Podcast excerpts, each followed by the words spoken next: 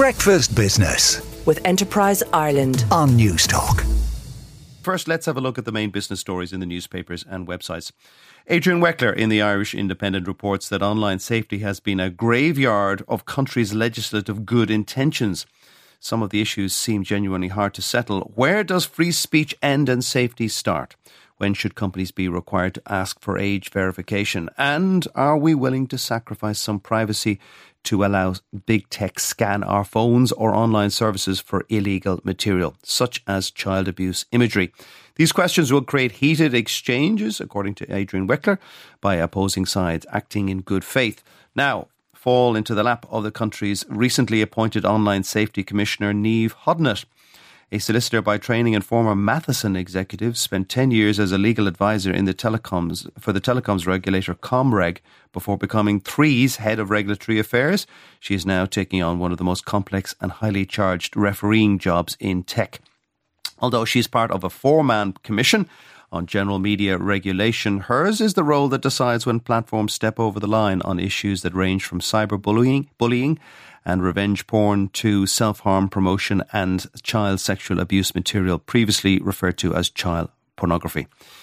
The Irish Examiner uh, reports that ChatGPT, the wildly popular AI chatbot launched on in November, saw monthly traffic to its website and unique visitors decline for the first time ever in June, according to the analytics firm SimilarWeb the worldwide desktop and mobile traffic to uh, ChatGPT website decreased by 9.7% in June from May, while unique visitors to ChatGPT's website dropped 5.7%. The amount of time visitors spent on the website was also down 8.5%.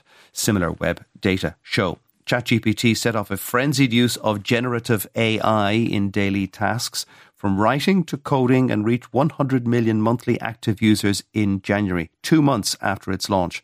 It is the fastest growing consumer application ever and now boasts over 1.5 billion monthly visits, one of the top 20 websites in the world. For instance, ChatGPT far surpassed Bing, the search engine run by Microsoft, which open, which uses OpenAI's technology.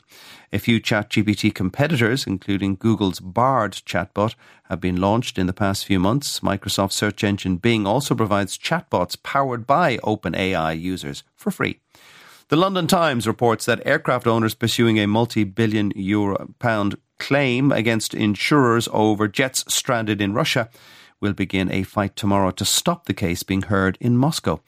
Several uh, big aircraft lessors, including the Irish company AerCap and Carlyle Aviation Partners, are seeking payouts after sanctions imposed in the wake of the invasion of Ukraine forced them to terminate leases with Russian airlines.